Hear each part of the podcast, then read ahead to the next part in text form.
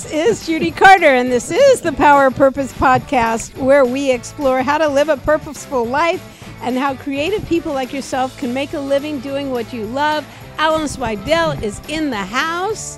He's uh, he's truly made a living from he beat the odds. Making a living for how long have you been making a living? Well, Since you were very young. Saturday Night, Saturday Night Live started in 1975, which is now 44 years ago, and I was making well, I wasn't making a living before it, but I was in the world of comedy, writing jokes for stand-up comedians for seven dollars a joke. For- Seven dollars a joke. That was the going rate. Yeah. Okay. Okay. That was the going rate. So, so 45 plus two, for 47 years. Who was was there someone that you were selling jokes to that became really successful? Well, yes and no. I mean, I was writing for Borscht Belt guys who would never become successful because it just Yeah. the, the, the era and time had passed them by. But ultimately, I wrote for Rodney Dangerfield, and um, you know, who was already successful at, at that point. But then I wrote for Freddie Prinze before he became successful. I wrote for uh, then. For, well, it's interesting. All the people I wrote for on Saturday Night Live those first five years weren't stars yet. So, did you like search out people? Like, were you hanging at the clubs? Because I have to mention, we we started this podcast before and mentioned all your. Uh, uh, he's an amazing man. Okay, he's won how many primetime Emmys? Uh, Thirteen now. Since since we uh, Okay. no five. what five? Not five, and um, I'm proud of the um, Thurber Prize, which I got for uh, a, a novel that I wrote, which is like the highest award you can get in, if you write a and comic novel. and producer and writer, of the funniest show ever on television, the Garry Shandling well, it's show. Garry Shandling's show. Was a Gary was, I guess, Gary was successful when we started our show, but not as successful as he became. You Yeah. know, he was um, really funny, real special. And for me, having partnered up with Gilda and the other people on SNL, you know, with the five years I was there, meeting and working with Gary for me was like lightning striking a second time. Oh, before we get back to who you wrote for, I'm keeping track. I th- we probably both have ADD, right? Do you? Oh, Not so I'm much. sorry, what's her name What? again? Yeah, of course. Okay, I'm, I'm keeping track, but I do want you to tell the story, which I think is one of the most hilarious stories of uh, the elevator story and how you wrote the Garry Shandling theme song. Well, Gary and I met, and we were creating this show. And first, we came out of a meeting where we were trying to figure out the name of the show. And I said, Gary, our manager, Bernie Brillstein, said, How about the Garry Shandling show? And we went, what, What's so great about that? I mean, every show is the star's name show. And then I said, How about Garry Shandling's show? And then Gary said, How about it's Garry Shandling's show? And we said, Great. We now go, we leave the office, and we're going down an elevator. and Gary, be- while we're waiting for the elevator, Gary goes, You know, we're going to need a theme song. So uh, I said, like, yeah, you, you have any thoughts? And he said, Well, why don't we do a theme song about a theme song? And he said, like, this is the theme to Gary's show. This is the theme to Gary's show. Gary called me up and asked if I can write a theme, you know, if I would write a theme song. And then I said, Oh, I'm almost halfway finished. How do you like it so far? How do you like the theme to Gary's show? Then he said, This is the theme to Gary's show, the opening theme to Gary's show. And then I said, This is the music that you hear when you watch the credits. Then he said, I'm almost to the part where I start to whistle. And then I said, and then we'll watch it's Gary's Shandling show. And we both started whistling. And when we stopped whistling, I, I think he said this was the theme to Garry Shandling's show, at which point we reached the lobby. And now we had a title and a theme song. And so we said, it's been a full day. It was like 11 in the morning. So we went to a Laker game in the afternoon. Oh, there's the clock chiming. there's the clock chiming, and it's. I feel like I want to write a song about everything. Oh my God! So you heard that here, people. That is like comedy legend. And now let's go back to what we were talking about, where you were writing for. So you're going to the comedy clubs in New York, right? Well, what was happening? I I wasn't. The reason I went to the comedy clubs in New York was I was writing jokes for those guys in the Catskills, I was 22 years old. They were 44 and 50. The sensibilities were different. I, it was like writing for my parents' friends. so I took the jokes they wouldn't buy from me because they thought it was too hip for their audience. Like in 1974, I would write Watergate jokes, and I would I had I actually had a comedian say, "No one's ever heard of Watergate." Turn on your television, for God's sake. So um, I would take the jokes they wouldn't buy from me, and then I went to the comedy clubs. There were two in New York, Catch a Rising Star and the Improvisation, and the plan was to go on stage and tell those jokes with the hope that a manager or an agent or somebody would like it and want to represent me. So I didn't hang out at the clubs as a writer. I did it, uh, yeah, as not as a yeah. I did it. I, I was performing, I guess, but I was telling the jokes that I hadn't sold. so you were a It, joke it- it- it- it was a garage sale. doing Yeah, demos, It- it- it, was sale. a garage. Yeah, yeah. Okay, you outed me. Indeed. Okay. Well, then, then you started writing jokes for people who started becoming famous. So did you get to um, whisk you out? Was that how you got on SNL? How I got on SNL was very simple. I um, I was performing at the clubs, right?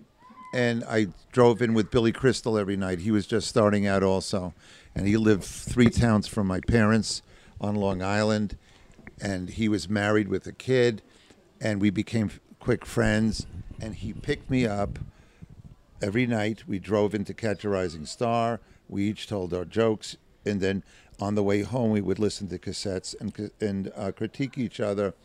And so one night it's about one in the morning, and I'm having the hardest time making these six drunks from Chautauqua or wherever laugh, and um, I get off the stage and I, I go to a bar, and I, the bar at Catch a Rising Star, and um, I was really depressed. Now I'm waiting for Billy to get done so he can drive me home. And a guy comes in, sits next to me, and he looks at me and goes, You know, you're the worst comedian I've ever seen in my life. And I go, Thank you. I really need to hear this now. It's really helping me. This is good good for me. He says, But your material isn't bad. Did you write it? And I said, Yes. And he said, Can I see more of it? It ends up this is Lorne Michaels I I was hoping that's you were hoping that this is where this was going yeah and um, so a couple of days later i brought in a booklet that- that- not a booklet it's actually a, a big binder which we still have at the house of about 1100 jokes that i had written and i went and i had a meeting with him and um, he opened the binder uh, he read the first joke and he went oh, very good very good and he closed the binder and I got I got a job. Okay, he, he eventually read all. Oh the- my God! That the- you must. I could can't even imagine. well, yeah, right? Well, here's but the did you know what a big deal it was going to be? no. at that There's time? no. I'll tell you how little any of us knew. The same week that I got the job on Saturday Night Live, as fate would have it, I got a. I was offered a job to write the questions and bluff answers for Paul Lynde on the Hollywood Squares. Okay, a lot of the the Catskill guys that I wrote for, they were the opening act for somebody named Totie Fields. She had a manager. He managed Totie Fields. He managed a singer named John Davidson, and he managed Oh, another personality named Bert Convy. And Yep. They were always on the Hollywood Squares, so he had an in with those producers. He said they're looking for a writer for Paul Lynde, and I auditioned. I sent in twelve questions for Paul Lynde and with bluff answers for him to say, okay? And as fate would have it, the same week, it was within days, that I got the, the phone call that Lorne said, you know, you have a job. This the, the manager of the other thing called me and said, um, hey, the Hollywood Squares want you.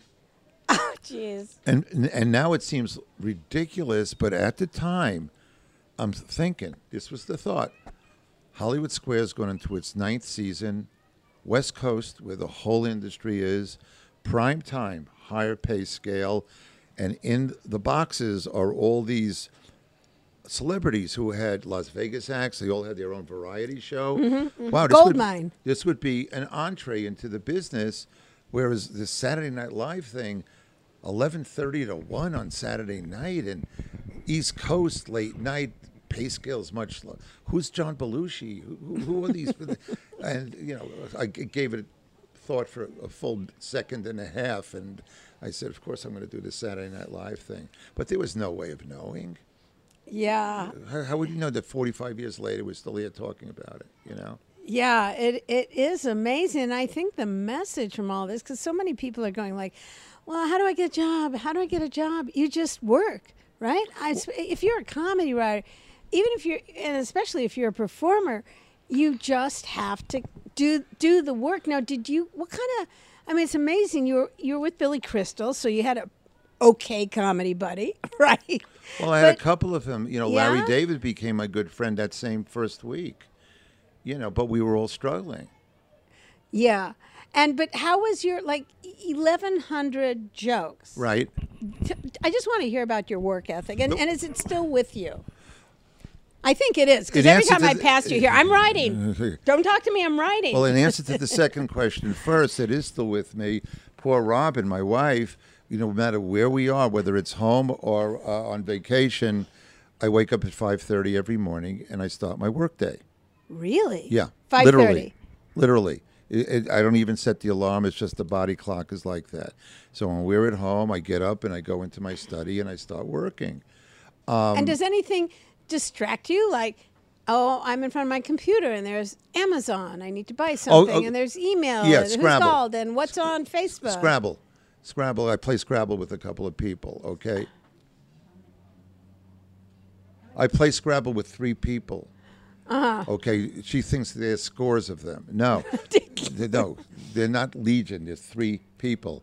I can name you who they are, but I think that would not help your podcast whatsoever. okay. But no, uh, my point is, okay. do you look at your work directly in the eye? You're waking up at 5:30 and you sit down Yeah. and you're writing, or do you futz around and then come back to No, it I usually plunge right futz? in. No, you got to plunge right in because if you start, for me, if I start the day futzing around, then I'm setting a pattern for myself. So I stick my big toe in the water and see how long that first burst is going to go. And then if I want to take a break or if I need to think of something, I'll go to diversion. I usually keep Law and Order or CNN on the on the TV just for white noise in the background. Mostly Law and Order because I can I've known them all by memory so so I don't have to be going on. engrossed in it. So it's not a distraction. It's just an old friend. Okay, to begin with. To take away like the emptiness, the silence, right? The Yeah. white no. It's otherwise it's too lo- lonely. Just 5:30 in the morning, all by yourself, just sitting there. Even if it's you, three in the you. afternoon, it's just in a room being funny by yourself. You need some. Coming from TV, you're used to a lot of people around you. It's uh, the, the synergy of the group. You know, Yeah, the, uh, yeah, yeah. the concerted effort is um, social. Okay, so when you're doing this by yourself, um, you got to work for me anyway a little harder.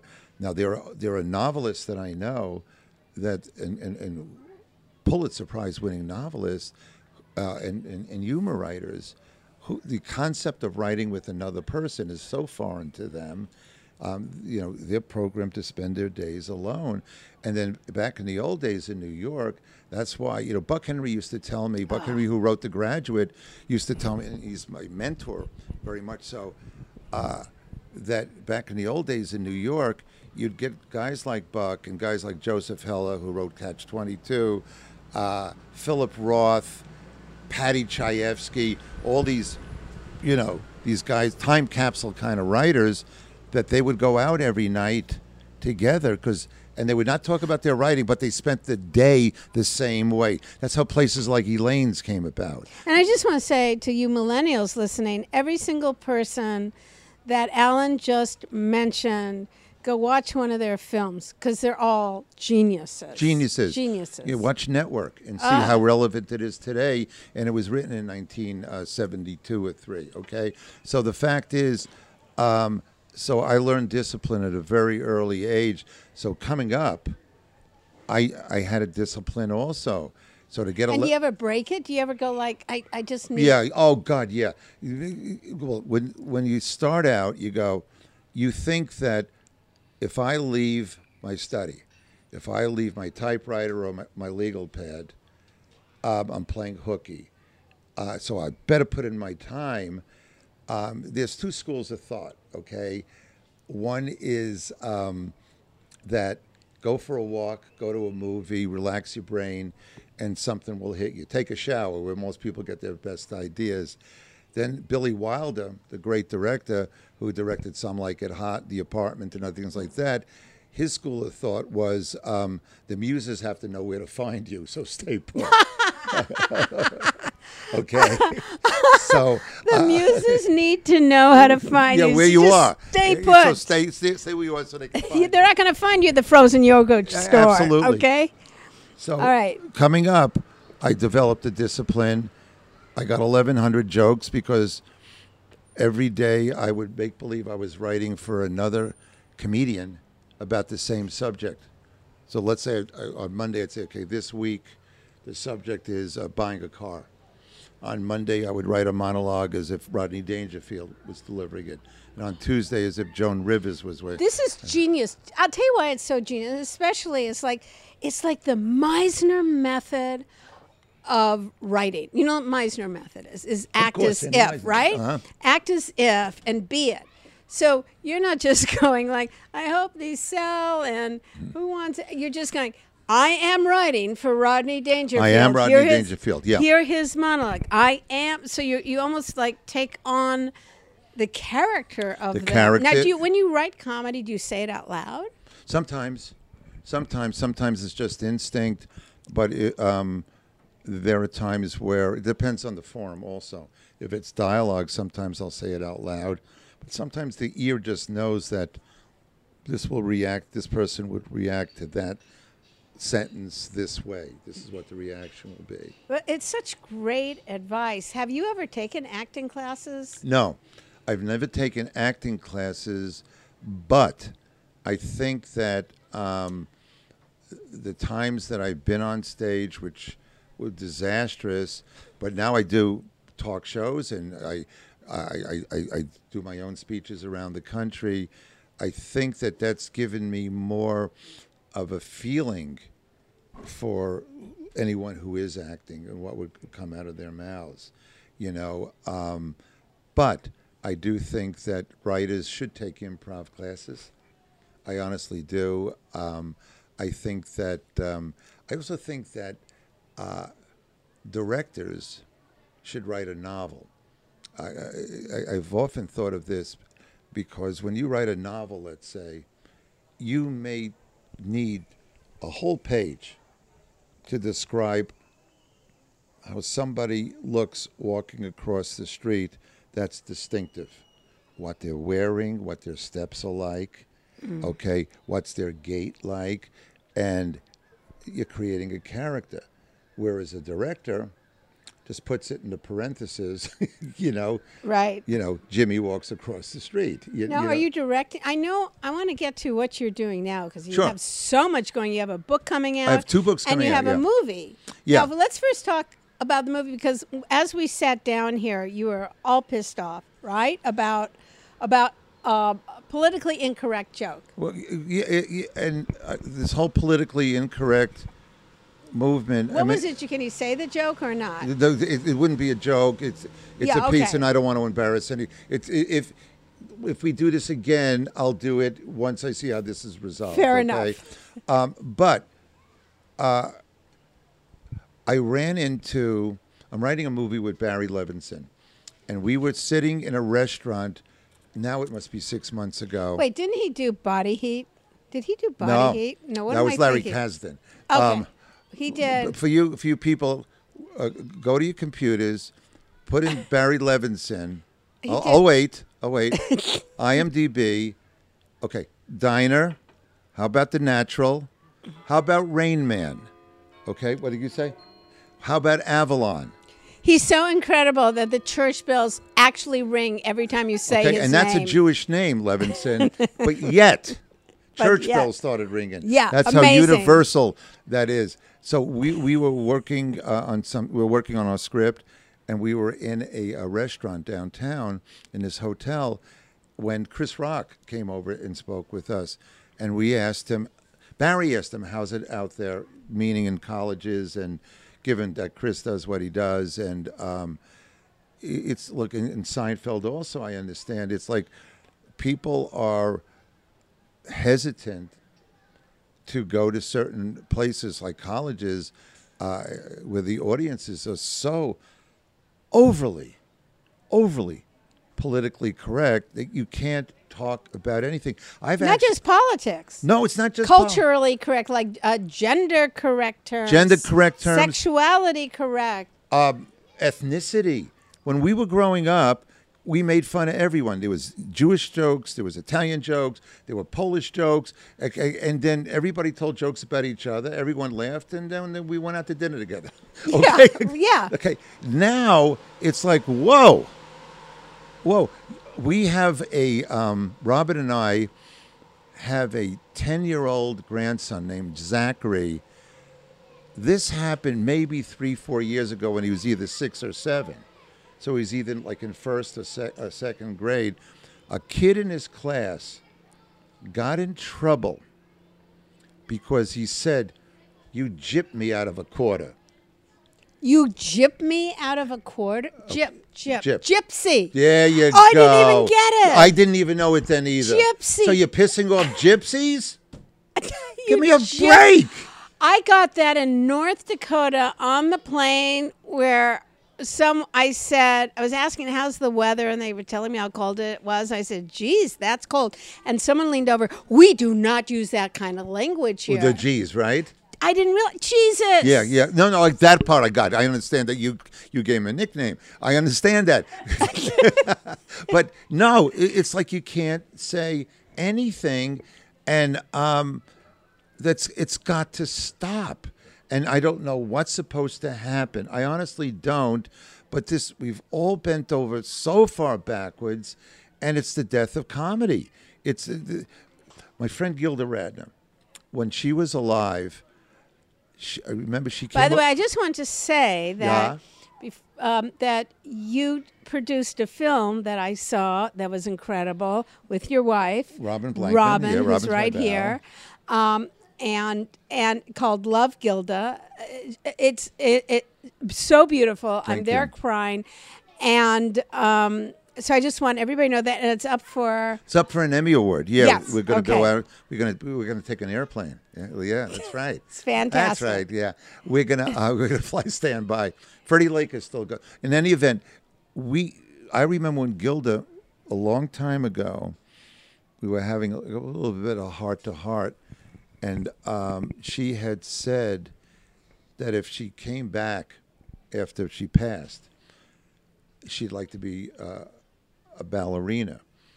And I said, why? And she said, well, comedy is about what's wrong in the world. It, it's something we laugh at something that's too tall, too short, too fat, too thin, too this, too that. Okay, where th- ballet, a dancer is at peace. They have control of their body, and there's something where they're in concert with the world around them, which is beautiful to watch, but not funny. Okay, do, you, do you know what I'm saying? Right now, things there's a lot to make fun of. You have to. I mean, if you have the DNA of a comic, you can. You actually see all that shit out there that, that you you have to comment. You, you just don't. You're not passive Well, that's absolutely right. That, about that's it. the weapon you we have, have. to. You have to. So so many comics now are, are having a hard time yet. Now with the internet, when they book Chris Rock, they know what they're getting. When they book Bill Maher, college knows what they're getting. So are you talking about just comics on the road going out there? I'm talking there? about everybody. I'm talking about if you're gonna if you're going to book Bill Maher, if you're going to book Chris Rock, why are you surprised? they are. That's what I'm They- asking. they- I I don't understand Really? it. Yeah.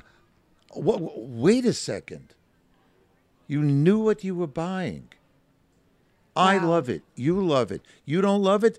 Don't buy them. I don't get it. Yeah, it's it's it's crazy times. It's almost like before you do a show, you have to have a survey of your audience or something. Like when you when you do a red state, you can't do blue. I mean, it's so much about geography and the and the people who are in front of you that determines.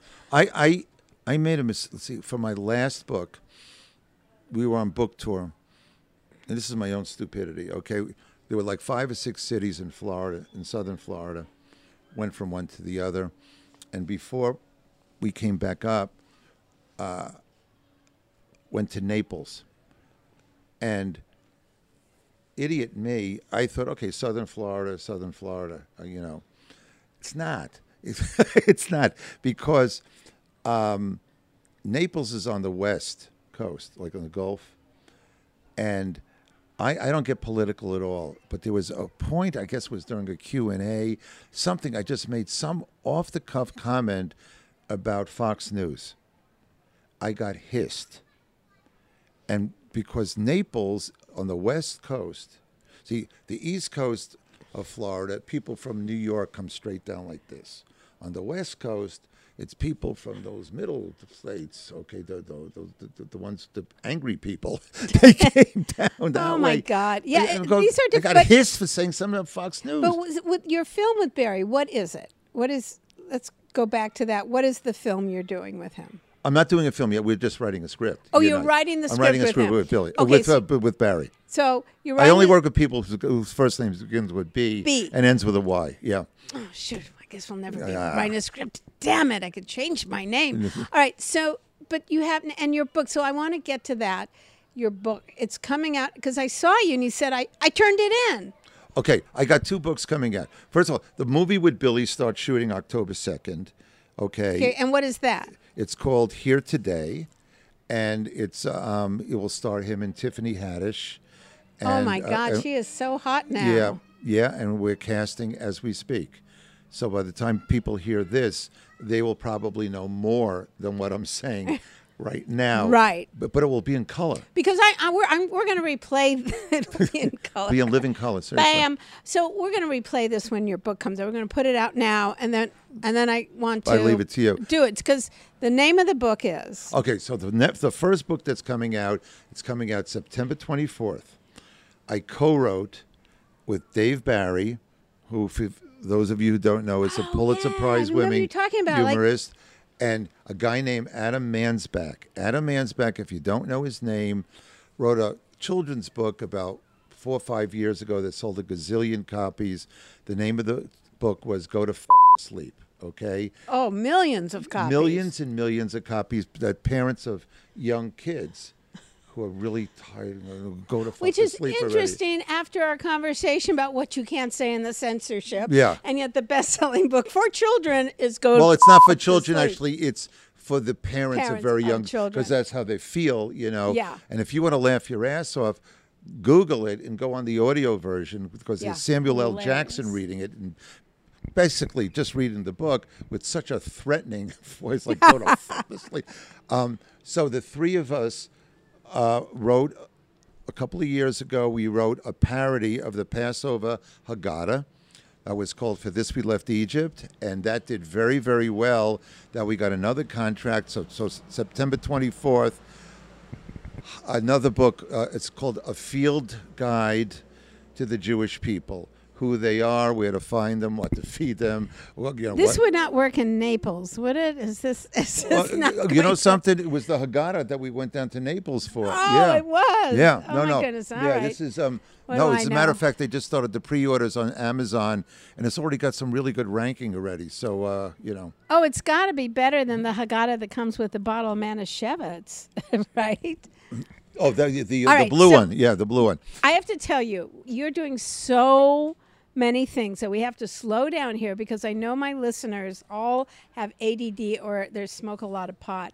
So I want to get straight all the names of everything. Okay. Okay. the movie with Billy and Tiffany Haddish is called Here Today, Okay, here today, everybody. And it's written by by me and Billy. you and Billy. Okay. Billy Crystal. Robin just said Crystal. no, that's great. And then the book coming out. It's called the Field Guide to the Jewish People, and then and there's a long is, subtitle. Dave Barry is a co-author on this. yeah, he's a co-author, and Adam Mansbach. Yes. Oh, hilarious! And I understood you wrote it with him. Like he'd write something and then send it to you. And Well, we wrote a book together a couple of years ago called Lunatics. Oh, that's a different book. Yeah, that came out already. That was a novel, and we had a, a feud between two neighbors in New Jersey. He was the he, he assumed the character of one of them. I did the other, and then we would alternate chapters, Okay, and it how escalated. can we go wrong with this book? It's written by Alan Zweibel and Dave and Dave Barry. What? We know that. I'm Yeah, we're, we're get, that's a build up. That's a build. Robin, I wish I had a third mic. Come sit with me. I, you could You want to talk. sit? You want to sit with? Just come sit with me, Robin. We're all here in Chautauqua on a porch, Oh, yakking Robin. about comedy and giving some people who are listening some friggin' hope that if they have some talent and they want to get up at 5.30 and put in the work, it can happen. Now, the memoir coming out, do we have a title? Yes, we do, and that's coming out in April of 2020. That's called Laugh Lines: Forty Years Trying to Make Funny People Funnier. So Oh, it starts great. off with me as I I take you. I'm like a tour guide through my career, but the Catskills and then SNL and the beginning of. Uh, Cable with its Garry Shandling show, some of the movies, Broadway for Billy Crystal, and I also talk about the stuff that you know that failed. You know, I, I, I, write about a review that Roger Ebert gave a movie that I wrote that where he used the word hate 14 times in it. You know, and I, and, and I so it's it's um and the failures. Well, what do you think that somebody who is starting now in comedy or wants to be a comedy writer is going to read your book Right. and go like, "Wow, this is teaching me wh- what? What is it? What are they going to get from Well, it?" do that's a great think? question because I think, and Robin kept on impressing this upon me as I was writing the book. What it is is it's not just a, uh, a memoir, okay? It's not like oh, and then I wrote. It's not like that at all. I mean, it has that because there's a chronology to it, but at the same time, I think that a young would-be comedy writer what they'll get out of it is what you just said a little while ago. It's um, you, Billy Crystal says you got to keep on rowing, you know, and it, it's true, especially when you start out. It's lonely. You don't know if you're going to make it. You don't know if you're writing something that anybody's going to want to say or listen to. But you know what's really interesting?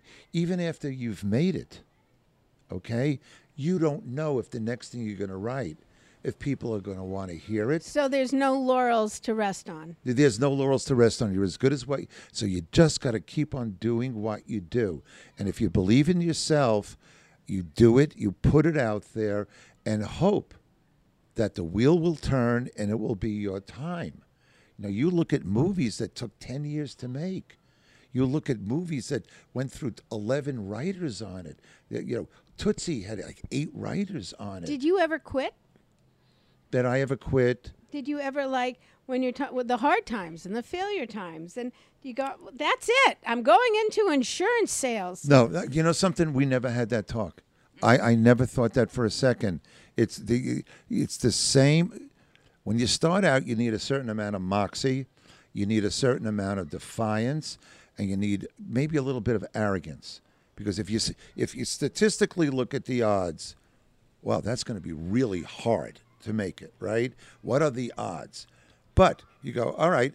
I remember when Jon Lovitz told his dad that he wanted to be a comedian. And his dad told him how hard it's going to be. And he said, Well, somebody's got to make it. Why not me? And and that's really good advice, I thought. I thought Jon was really, you do what you do. You got one life that we know of. And I didn't want to do it working, you know, behind a counter somewhere or behind a computer screen. I almost feel like you have no choice, you know, when you, when this is what your talent is. This is how you express yourself. This is your life. You have to do it. And fun fact, when I was 20, I got a job teaching at Harvard School for Boys, running their drama department with John Levitt. wow. was in it. wow. And and well, before I go, I just want to say it's time to go. There's the church. Yeah, we have to get to church. Levinson and Lovett gets the uh, church bells. yeah. This is the So, uh, Robin, this is Robin Zweibel. Is it true he gets up at five? I just want confirmation of some data. Because, you know, he builds in making me breakfast every morning too. I have to put that in for Alan. He has learned. He, he's he's become an expert at making wonderful breakfasts, and that's probably just a detour away from his work that he wants to do that for me. And do you have you like do you have a thing like you can't bug him? Like you know he's writing. Uh, yeah, I know. When I hear the TV on and I hear boom boom like the, you know, Law and Order theme, I know. Uh, It, it used to bother me because I thought maybe he was not working and just watching TV all day, and then I And that would bother you? Like yeah, because you know, because he's wasting his time, and I and then I realized he really was producing work, and so I I just left him alone. And I, he know he he's a good monitor of himself. He he's hard enough on himself than anyone, so I leave I leave it to him to be. you don't have to you you don't you don't you're not really monitoring him. no no no I No. You- What I will say is for these um, would-be comedy writers, not only do you keep on doing what you do, you knock on every door, remember the people who are nice to you. You'll automatically remember the people who are not nice to you. Uh, pay it forward when you get your break. But it's every cliche in the world. If Lorne Michaels doesn't walk into Catch a Rising Star that night and doesn't hear me, well, maybe I don't become a Saturday Night Live writer, but I would have written for Paul Lynde, okay? All right, and I would have done it some other. You, you, you know, there's not only one way to get to be successful. You, you got, and it's that old cliche about yeah, you'll get an opportunity. You got to be prepared. So I just want to thank you so much for being so generous with the how you do what you do of writing. You know, because it, I I watched the amazing Mrs. Uh, Mayville, Marvel Mayville Maisel. Sorry, and and she's always like she has a new act every single day, and it kills. And see her writing it. but We don't, see, we don't see her writing it really. no, and and so the process of writing is sort of kind of a hidden thing. It is so- because I would say that more people than not, still in this day and age, when they see a TV show or a movie, they think that the the act is just you know making up whatever they want to say, saying whatever they want. Same thing about stand-up comics that like, oh, we're just up there making it. Yeah, make we it- have to make it sound authentic. That's the hard part. That's part. exactly right.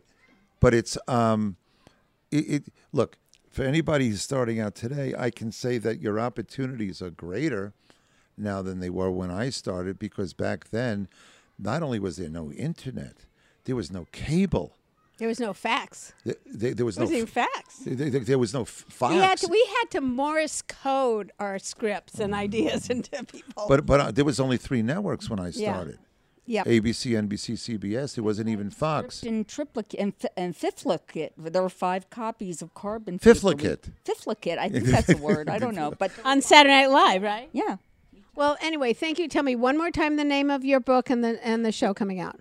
And the movie coming the movie out. coming out is uh, well, we start shooting. God knows when it's coming out. It's called Here Today.